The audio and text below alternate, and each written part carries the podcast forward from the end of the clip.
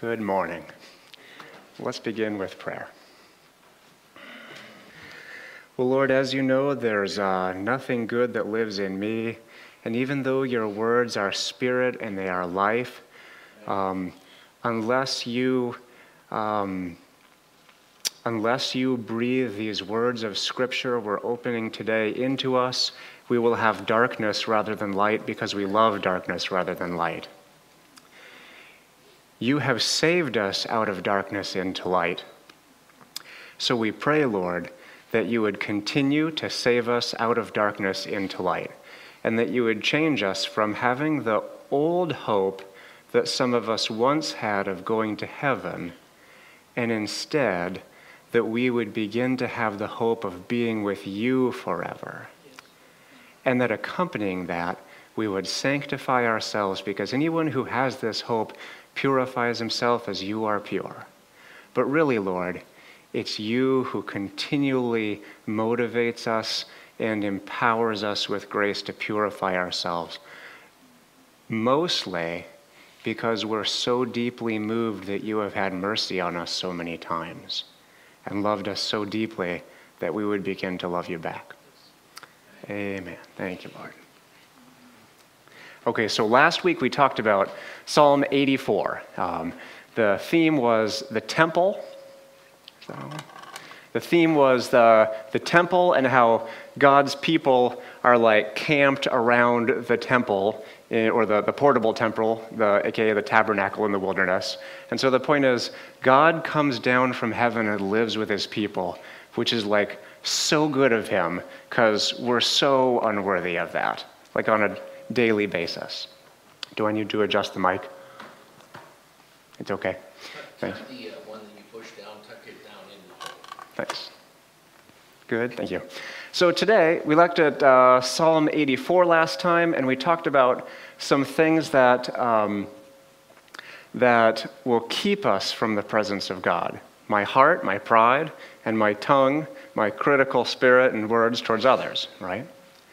Today, we're going to look at Psalm 48, which is about the city of the people of God. So, if you would, please uh, turn to Psalm 48 in your paper or electronic Bible, because it's better if you're looking at it yourself. You don't have to look at it the whole time, you can read the slides if you want to, but it's nice to have it open in front of you. Psalm 48. Great is the Lord, and greatly to be praised in the city of our God. His holy mountain, beautiful in elevation, is the joy of all the earth. Mount Zion in the far north, in the city, the city of the great king.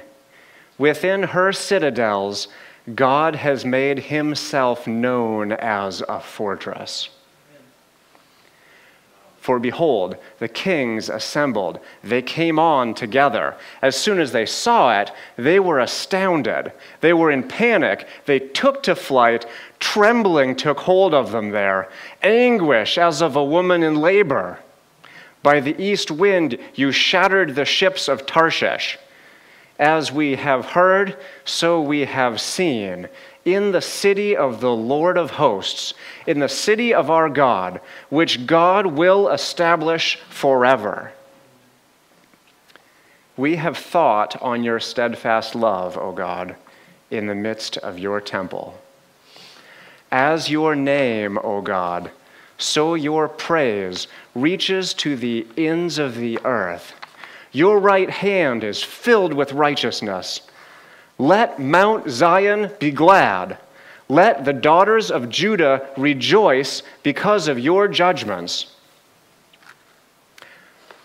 Walk about, walk about Zion, go around her, number her towers, go consider well her ramparts, go through her citadels that you may tell the next generation that this is God, our God, forever and ever.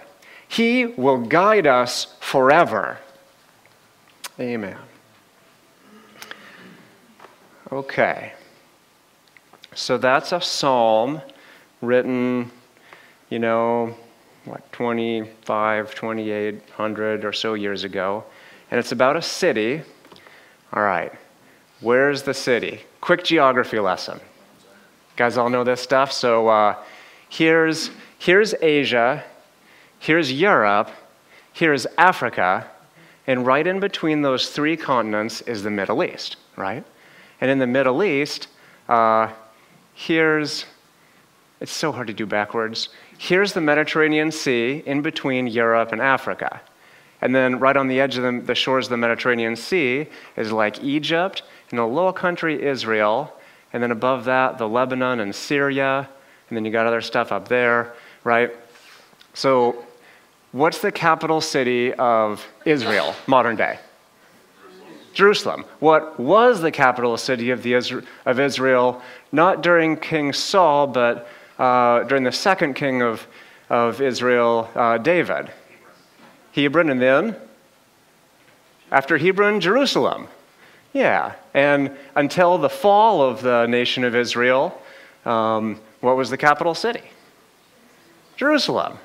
All right, and what, what, um, so if you go to Jerusalem, it's, it's in this little country, Israel, right in between these continents, kind of crossroads of civilization there, uh, a central, you know, a significant uh, geography in the history of uh, that hemisphere. And Jerusalem itself is up in the mountains. It's surrounded by mountains. It's in the mountains. It's on a mountain. So here's this psalm. And for us, far removed from the ancient world, is, is this psalm any good for us? And if, like, raise your hand if you recognize this psalm. Like half was great. That's good. So, so one might have thought that there are approximately three verses in this psalm that are relevant to us today. The first, great is the Lord and greatly to be praised, and then just cut off in the city of our God, because that city is long ago and far away, sort of, right?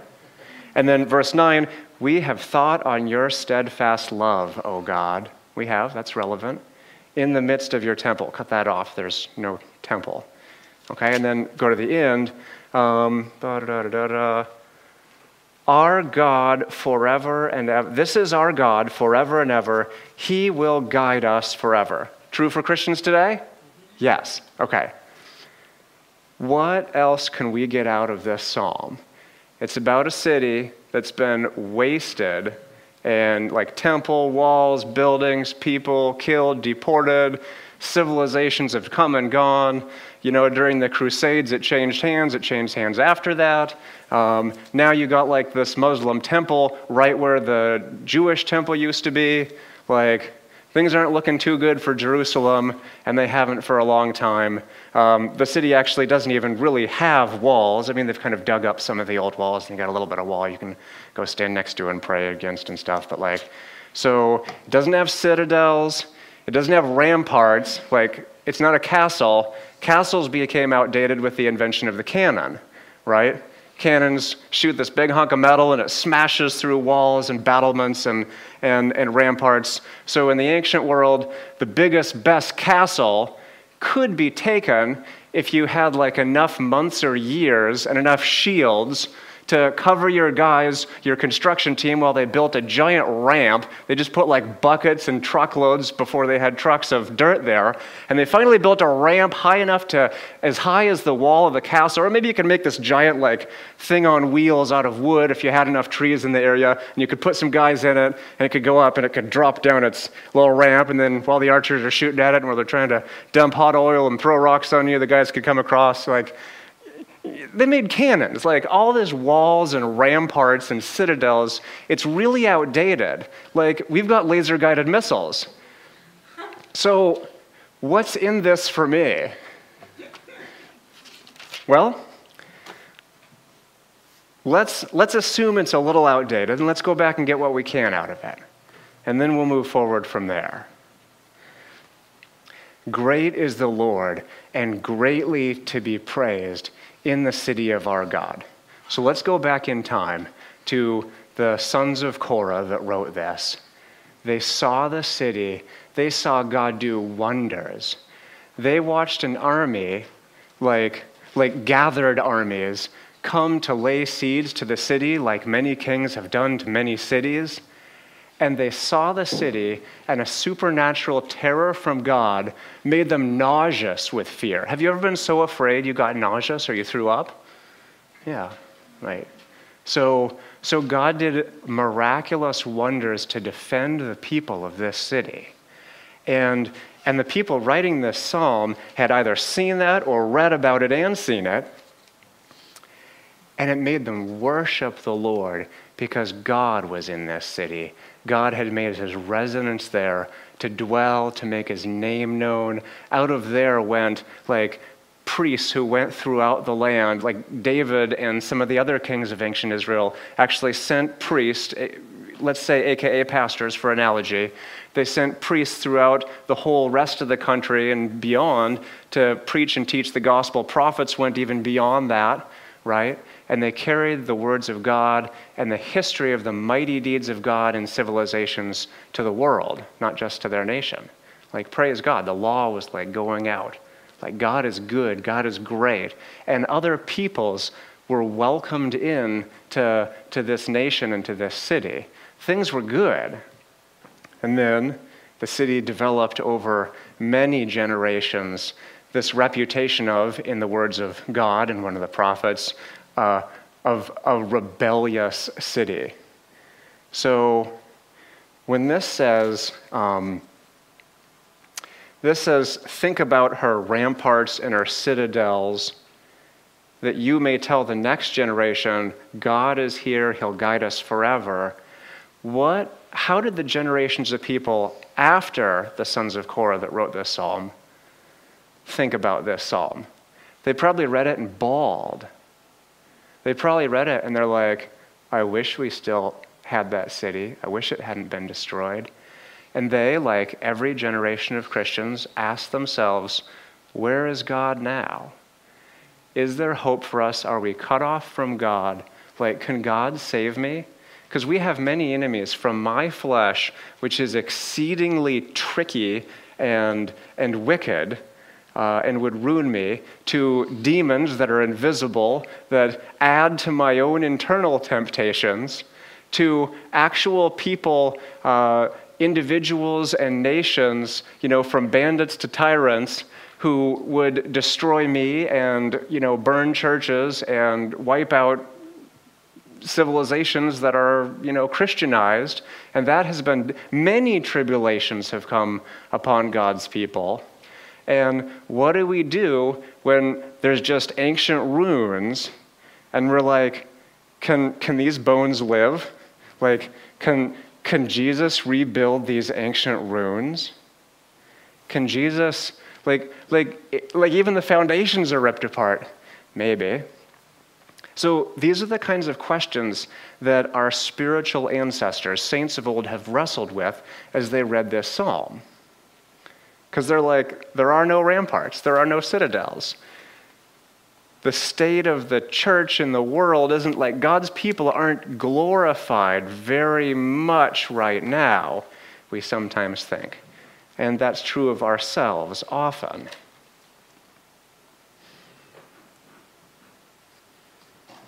Verse 9, we've thought on your steadfast love.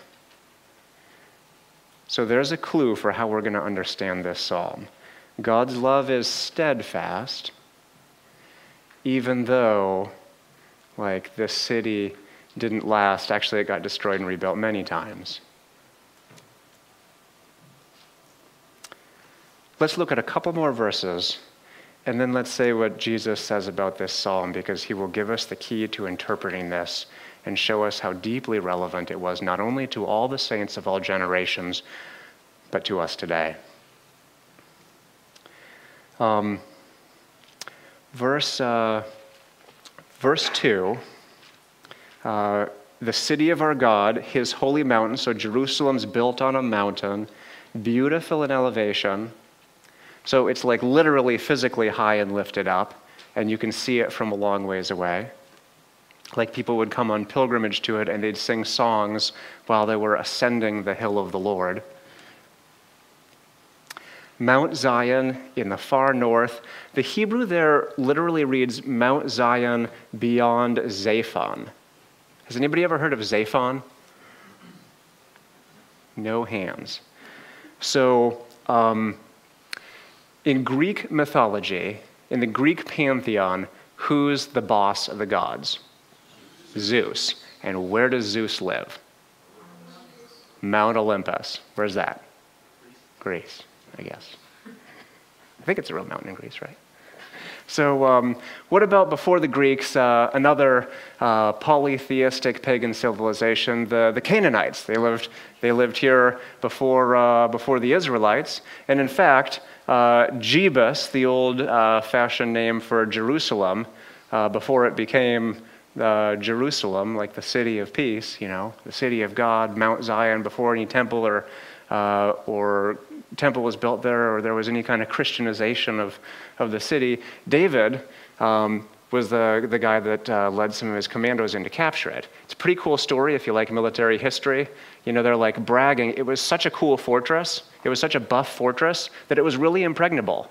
That's what they said. And they're like, even if you guys were all crippled and disabled and sick, um, or even if all of us were, we could still defend our fortress, uh, Jebus, against you, right? And David is like, all right, all right. So he took his commandos and they went up through the water shaft into the city. And they took it because the zeal and the strength of God was with them. And he made it his capital. And, uh, and it was Jerusalem. They built it up. It got citadels, it got towers, it got ramparts and walls. And people who saw that thought to themselves, wow, only God could do this. God has truly brought strength and peace and defense to his people. Um, in fact, Jerusalem became exalted above the Canaanite gods. The Canaanites, like the Greeks, had a pantheon too. Pantheon means all the gods, right? You know, so they believed in a whole bunch of them. Who was the king of the Canaanite gods? Has anybody heard of El? It means God. Uh, he, was the, he was the boss of the Canaanite pantheon. Anybody know where he lived? Mount Zaphon. There's this mountain in Syria, just north of Israel, and uh, what's it called? Mount Zaphon, yeah. And, and El, the boss of the Canaanite gods, lived on it. Well, the one who wrote this psalm is like actually God's boss of y'all's gods and it's proven because God gave us strength to take this city. And up there, you know, so many miles north in Syria, there's, there's Mount Zaphon, and, you know, your God El lives there. Well, beyond Mount Zaphon is Mount Zion. It's bigger and better, and God, the God of gods, lives in it. The King of kings is king. So you might have noticed in. Uh, in uh, verse 2, it says, Mount Zion in the far north or beyond Zaphon, the city of the great king. The word king, is it lowercase or capitalized? Okay, so we're not talking about David or his son Solomon that also lived there and made it like an even more glorious and rich city. Um, like, so this is a clue. God is the king. Now, what are citadels? Fortress cities or like towers within a fortress city, right? So if you're scared, if you're under siege, let's say the enemy breaks through the walls, where do you go? You go to the stronghold in the middle of the city, uh, or you go to the citadel and you climb up and, and like you just shut the door. Like, like God is a strong tower. So a clue to interpreting this psalm that it's not so much about the city. The city was very strong and had like, like strong defenses, but within her citadels, God has revealed himself I'm your fortress, I'm your refuge, I'm your strong tower. That's applicable to all Christians through all time. It is God who defended them from the besieging armies. Notice it doesn't say the kings assembled together. They brought their siege works and their ramps and their arrows and spears and, and and then, and then they tried to attack, but our archers got some of them, and we threw some rocks on them. And then they eventually ran out of food and water because they hadn't planned for such a long siege. And they gave up and they went back to, you know, Syria and Zaphon in the, in the north there. No, it says they got close to the city, and a supernatural terror from God came upon their enemies. And that's one thing that you in your Christian life can be praying for occasionally, because that's something that the Lord periodically brings upon uh, those who would destroy us, like especially demons.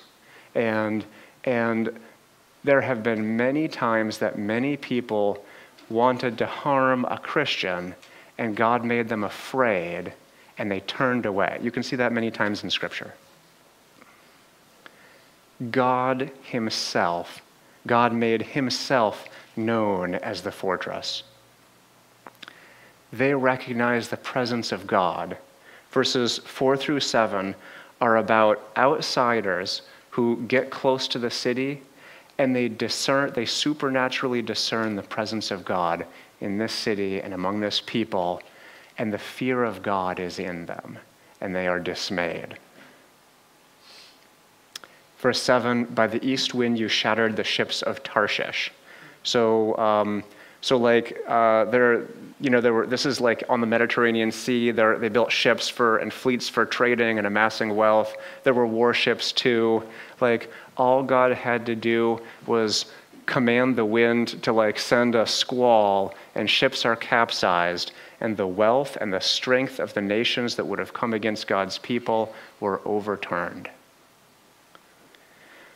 Verse 8 As we have heard, like We'd all, they'd all read the Pentateuch. So we have seen in the city of the Lord of hosts, in the city of our God, which God will establish forever. So there's our question again. What about that city? It doesn't seem very well established. The population of Jerusalem nowadays is not uh, is pretty low percentage Christian. Like there's no temple of God there. Like so, so that raises a question that we're going to answer. Verses, um, verses 9 through 13 and 14 show another perspective that when people were in and members of this city, when they saw how God had built it up and God had kept it safe from its enemies, that they discerned the presence of God and they and they worshiped God. So you have these chunks of this chunk of verses where people discern the presence of God and they feared the Lord. And then you have the next verses where people discern the presence of God and they worship the Lord. And they told the next generation, it spurred, because they, they, they had tasted the presence of God, it led them to evangelism. They told the next generation, they discipled their children. They started youth groups and, and fellowships and synagogues, and they told the next generation that this is God, our God, forever and ever. Wait a second. This is God? It's just talking about like a fortress city. Are they like worshiping their city? It said, This is God.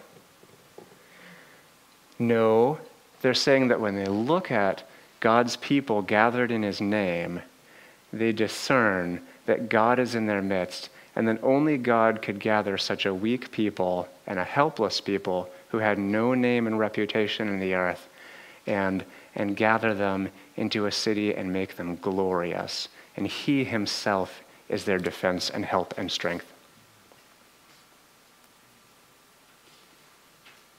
So, this psalm is relevant for us. But wait. Remember when Jesus said to his disciples in Matthew chapter 5, You are the light of the world. A city set on a hill cannot be hidden. Raise your hand if you've ever read that verse and been like, okay, God is saying, I'm the light of the world, so I'm not actually like a lamp or a torch. Like, I'm not like a stick of wood that's on fire. Okay, so this is figurative. Okay? We, sometimes we're a little overly literal, and, and sometimes we miss biblical imagery and themes. And this theme is about the people of God, not the buildings on the mountain. He, so raise your hand if you've read Matthew 5 14, you've, like where Jesus said, You are the light of the world. A city set on a hill cannot be hidden. And you thought, Oh, like I'm not a torch with, that's on fire, I'm also not a city on a hill, so that must be an analogy too. Um, have you ever thought that? And thought, technically, yeah, okay, if there's a city and it's on a hill, I'm picturing that. Um, no, everybody can see it.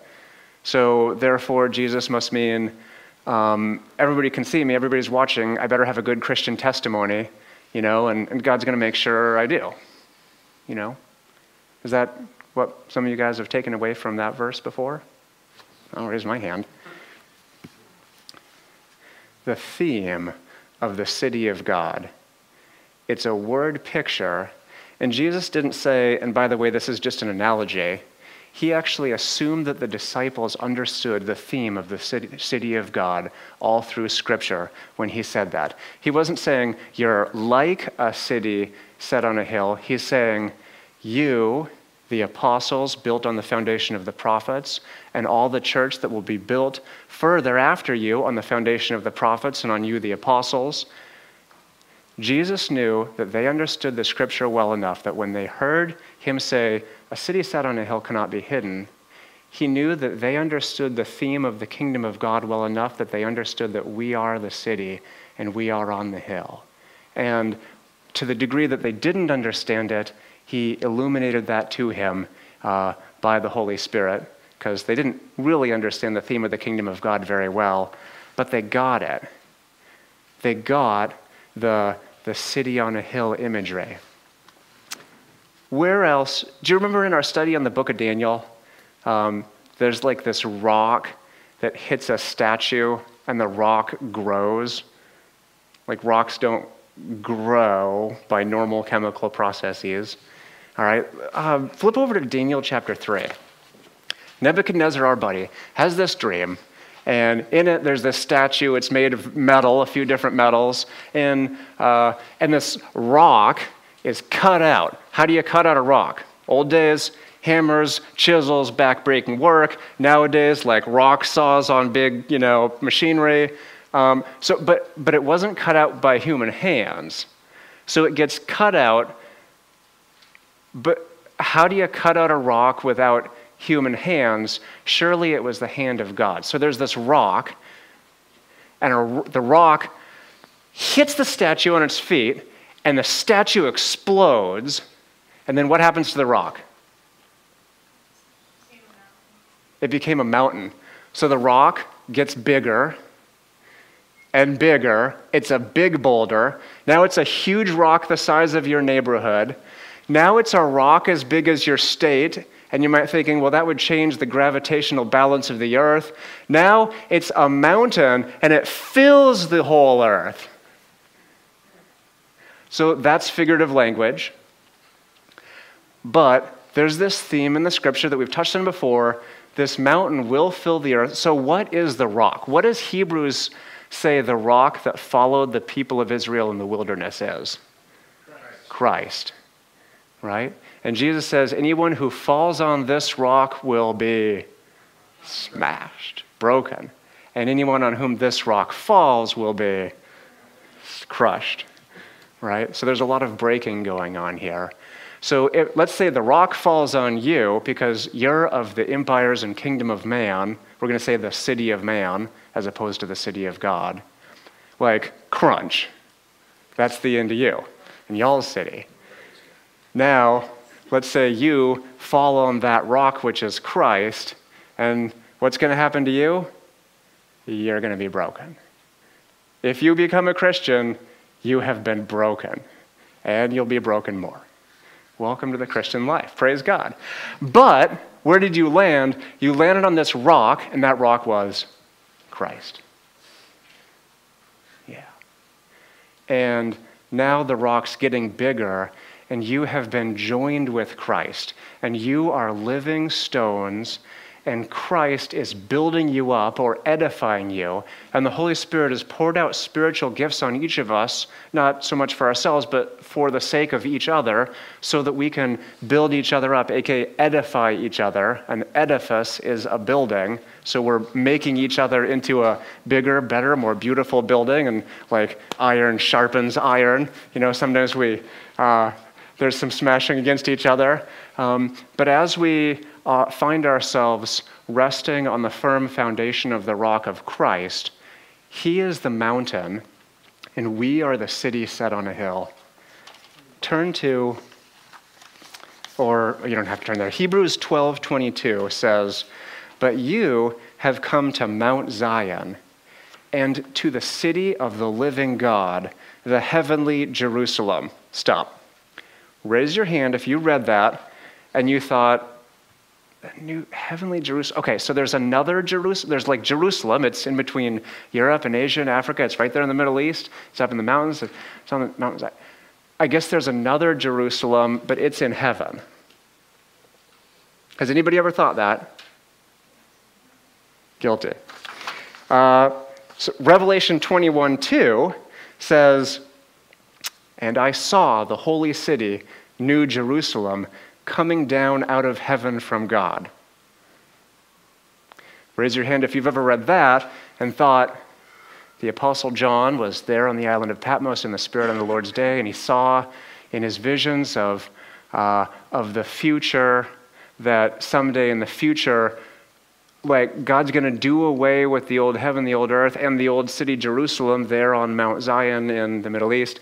And there's this new city and it's going to descend from heaven, hopefully slowly, and it's going to rest, and by the power of God, it's not going to like break when it lands. It'll somehow be like a perfect puzzle piece fit, and like, God forbid, we're in the old Jerusalem, and and, and it comes down. Well, no, because the rapture will take us up, so there will only be non Christians there. And, and so the new Jerusalem is going to come down, and, and then, like, Christians will live there, and I have. Like, so we're continuously on a journey to understand the scripture and uh, studying it, and the Holy Spirit will, will help us there, and we'll always have more to learn. And uh, we'll have lots of bad theology, um, and we still do. And good theology is, uh, is God is in our midst, and only He can save us day by day. And only He can make us into a glorious city that has any kind of light coming out of us. But what does Jesus say? He says, You are the light of the world. Not like there's a lot of pretty good people in the world and a lot of pretty bad people in the world, and then a few really evil ones. And and, and your light is even brighter than like the most moral people out there. He says, You are the light of the world. And he says, A city set on a hill cannot be hidden. Praise God. Nor do people light a lamp and put it under a basket, but on a stand, and it gives light to all in the house. In the same way, let your light shine before others, so that they may see your good works and give glory to your Father in heaven. Raise your hand if you've read that and thought, okay, I need to be more open about my Christian witness and evangelize a little more. You understood then this much of the truth of that. But it's like what makes us the light of the world? Him. He is the light in us. Like, I loved darkness rather than the light, it says in the Gospel of John. And Paul says, like, uh, I am the chief of sinners. He says, I know that there's nothing good that like lives in me, that originates from my being just me, God aside. Like, and then he says, here's a trustworthy saying that deserves full acceptance, I think in his letter to Timothy. He says, Christ Jesus came into the world to save sinners, of whom I'm like the 14th worst, but Stalin and Hitler are below me, uh, King Bel- Belshazzar is below me. I did persecute Christians, but, you know, so I got really low down the ranks of the millions and now billions of people. No, he's saying, I'm discipling you, Timothy, and I want you to disciple everybody in your congregation to, and make this your creed. I want you guys to like recite this creed and say, you know, stand up on Sunday mornings or something, and you say, Christ Jesus came into the world to save sinners, of whom I am the worst. He's telling them that this is your motto now. This is your creed. So there's no light that came out of me. Even after I'm saved, there's still no light that comes out of me. Even though I'm a new creation in Christ Jesus, I am a new creation in Christ Jesus, and Christ is fully integrated with me and fully revealed in our midst when we gather in His name, such that when people see the assembled church, they actually supernaturally discern wow, I just saw God.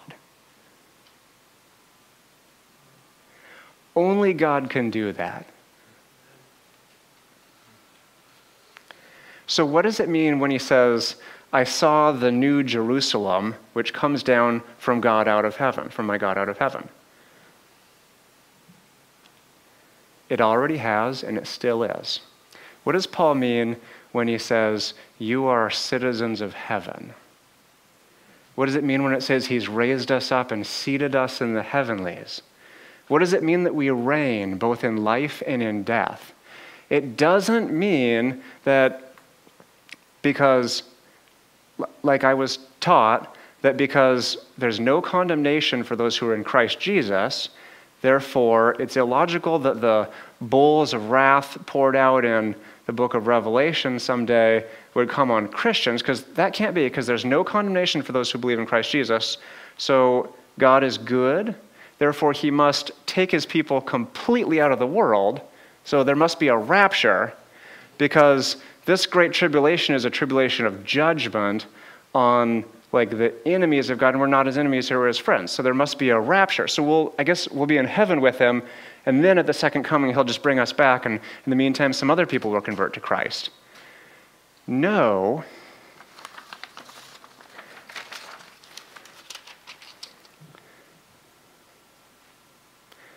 The city of God will be established and has been established forever and ever.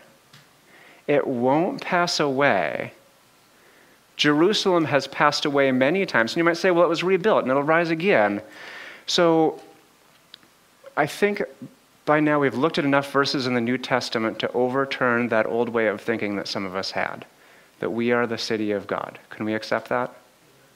There's no buildings coming down out of heaven that are going to like go crunch somewhere in the Middle East. Like they're not going to rebuild the temple and then we'll go there to worship God again. That would be a cult. That actually might happen. I think it's highly likely they'll rebuild the temple there, and I don't want any part of it. And I'm not giving money. Um, and God will be good to Israel. God will be good to the Jewish people because God is good, and because uh, God specially called them and, uh, and, and many were cut off and many were grafted in, and that's us. And I think he'll, he'll still be good to Jewish people by calling many of them back in. So when he says, In the same way, let your light shine before others, so that they may see your good works and give glory to your Father in, who is in heaven, we said, Is that a call to me like kind of witnessing harder? Yes, absolutely but it's a call to witnessing harder to the gospel. And the real gospel is that God has been merciful to me morning after morning after morning when the night before I proved myself totally unworthy of the call of God on my life. And God loves you. God has loved me with an everlasting love, and He has delighted in me, and He's made me belong in this people, this church. He's actually built us together like a city. And God is drawing you to be a part of this city too. And the mountain's getting bigger. And in Revelation 22, uh, the city, the new Jerusalem that came out to heaven, out of heaven, this angel comes down and measures it. And it's like he's got the measuring rod, and it comes out to like 1,800 miles by 1,800 miles, you know, by how it measures the height. So I guess like all the buildings are the same height. 1,800 miles. What's the tallest building in the world? The Burj Khalifa. How tall is it? It's not 1,800 miles. That's, that's what we're looking for. So isn't it like, like almost a mile or something? So, um, so are they going to invent better steel so that we can get taller buildings? Because, you know, before they invented like good carbon steel or something like that, you know, there were no uh, skyscrapers. They could only get buildings uh, made with brick and mortar up, you know, and, and iron. Uh, up to like a certain number of stories before they were at risk of collapsing, and then they started building skyscrapers during the Industrial Revolution. No, although I used to think that about the city. Like somehow God's going to make it happen. The point is, it's grown. It got bigger. The mountain got bigger because God revealed his eternal bigness to everybody in the whole planet so that every country in the world can see it and they can't deny it. And even though the Christian, the, the Christian church, the people of God through the ages, is like this ramshackle, multi ethnic, multi socioeconomic, like multi factional, even, diverse group of people who, in the words of the Proverbs, um, fall on our face seven times. It says, the righteous man, and say the righteous man is righteous, it says the righteous man falls, thunk, and again, thunk. And again, thunk, thunk, thunk, thunk. Seven? And he gets back up. Yeah, seven times seven, 70 times seven. It, it doesn't end. We, we are completely uh, unable to do anything except that we're connected, like receiving life giving life support from the vine. Apart from him, we could do nothing. So as we come to him, a living stone rejected by men, but in the sight of God chosen and precious, you yourselves, like living stones, and a city, at least back in the day, is built of stones, are being built up as a spiritual house to be a holy priesthood. So there's no longer like the, the leader, leadership and the laity. You're all, you're all ordained. You're, you're all a holy priesthood but you do have shepherds. To, to be a holy priesthood. And just stop there, like, like that God would call me holy after what I was thinking this morning. Praise God. That God would call me holy after what was on my mind last night. It's the mercy of God. I discern the presence of God in me and the eternal affection and favor of God on his people such that somehow, some way, I'm not cut off. And I worship him who became, who, who knew no sin, but who became sin for me. And who is powerful enough to, in the words of Psalm 50, out of Zion, the perfection of beauty, God shines forth. So we skip two Psalms ahead. Here's another Psalm. It's like Zion, Jerusalem, it's like the perfection of beauty. It's like the perfect city. Well, not really. They were called the rebellious city. So, what is it? It's the people of God. So, let's just say, out of the people of God, out of the church, the perfection of beauty, God shines forth. I don't know about you, but I'm not the perfection of beauty inside or out or anywhere in between. Never have been, never will be. Well, I, I will be perfected, as we all will be. Even our bodies will be raised and glorified into and changed from what they were into new bodies. But what's the point here?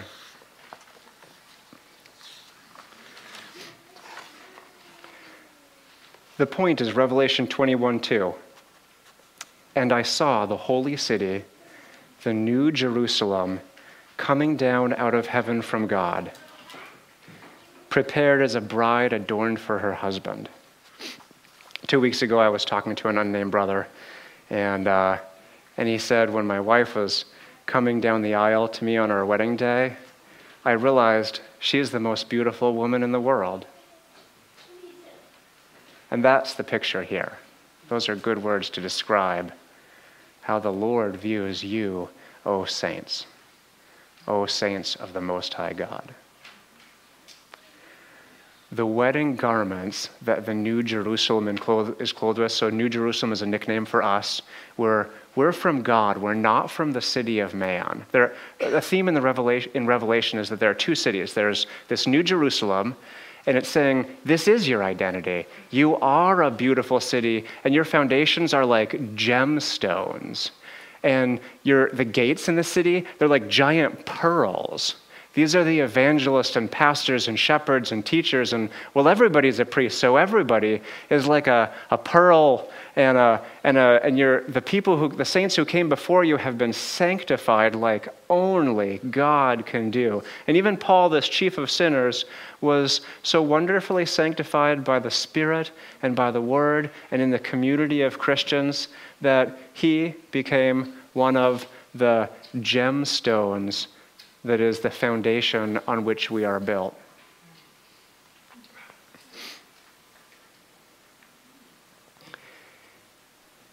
He is able to keep you from falling. He is able to sanctify you through and through. So, this psalm, like Jesus' interpretation and uh, command in Matthew 5, you're light of the world, a city set on a hill cannot be hidden, so let your light shine. It's, it's saying this is your identity. You are together, because a city isn't like, you're one, we're one people. It's, it's just a fact. Like racial reconciliation has been achieved if you're a Christian. And it'll never be achieved, nor will any, nor will the right kinds of reconciliation be achieved and last if you're not a Christian. Um, so, so it's your identity. You are this beautiful and strong city, but it's not like how nice our buildings get and how sanctified we get. It's really the Lord is the Lord's righteousness is the righteousness that we wear. We're still like Adam and Eve, uh, like they were naked and unclothed, but it's still the, the clothes of the slaughtered lamb or the righteous garments that the, you know, they killed a, a, a ram, a, an animal and clothed them with it. We're still, you fast forward from Genesis all the way to Revelation, and in Revelation 21, we're dressed like a bride beautifully prepared for her husband. So that's both a statement, this is our identity, Psalm 48, Matthew 5, Revelation 21 and 22, and it's a call. It's a call that um, that since then this is who you are, uh, walk as children of light. It's the call to live a holy life, and it's the promise that He is able to keep us in His hand, and that no one can take us out of His hand. It's a call that we are a holy priesthood, and it's a call to offer spiritual sacrifices acceptable to God through Jesus Christ. And part of that is by doing the good works that He prepared in advance for us to do. And part of that is by loving one another deeply from a pure heart and letting love cover over a multitude of sins. And that is His sanctifying work among us. And the church will fill the world. And even though we will go through many great tribulations, he promised, like, in this world you will have trouble and tribulation. And anyone who desires to live a godly life in Christ Jesus will be persecuted. But the promise is, I'm going to, if you endure, I'm going to make you a pillar in the temple of my God. Revelation 3. Does that mean God's going to turn you into a rock? Are you going to be like Lot's wife? No. No.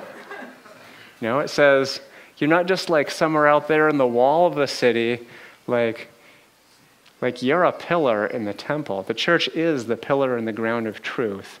Like the next generation of Christians will be built on pillars and foundations, and that's those who discipled us and came before us, and that's, and that's you, and those who you will disciple.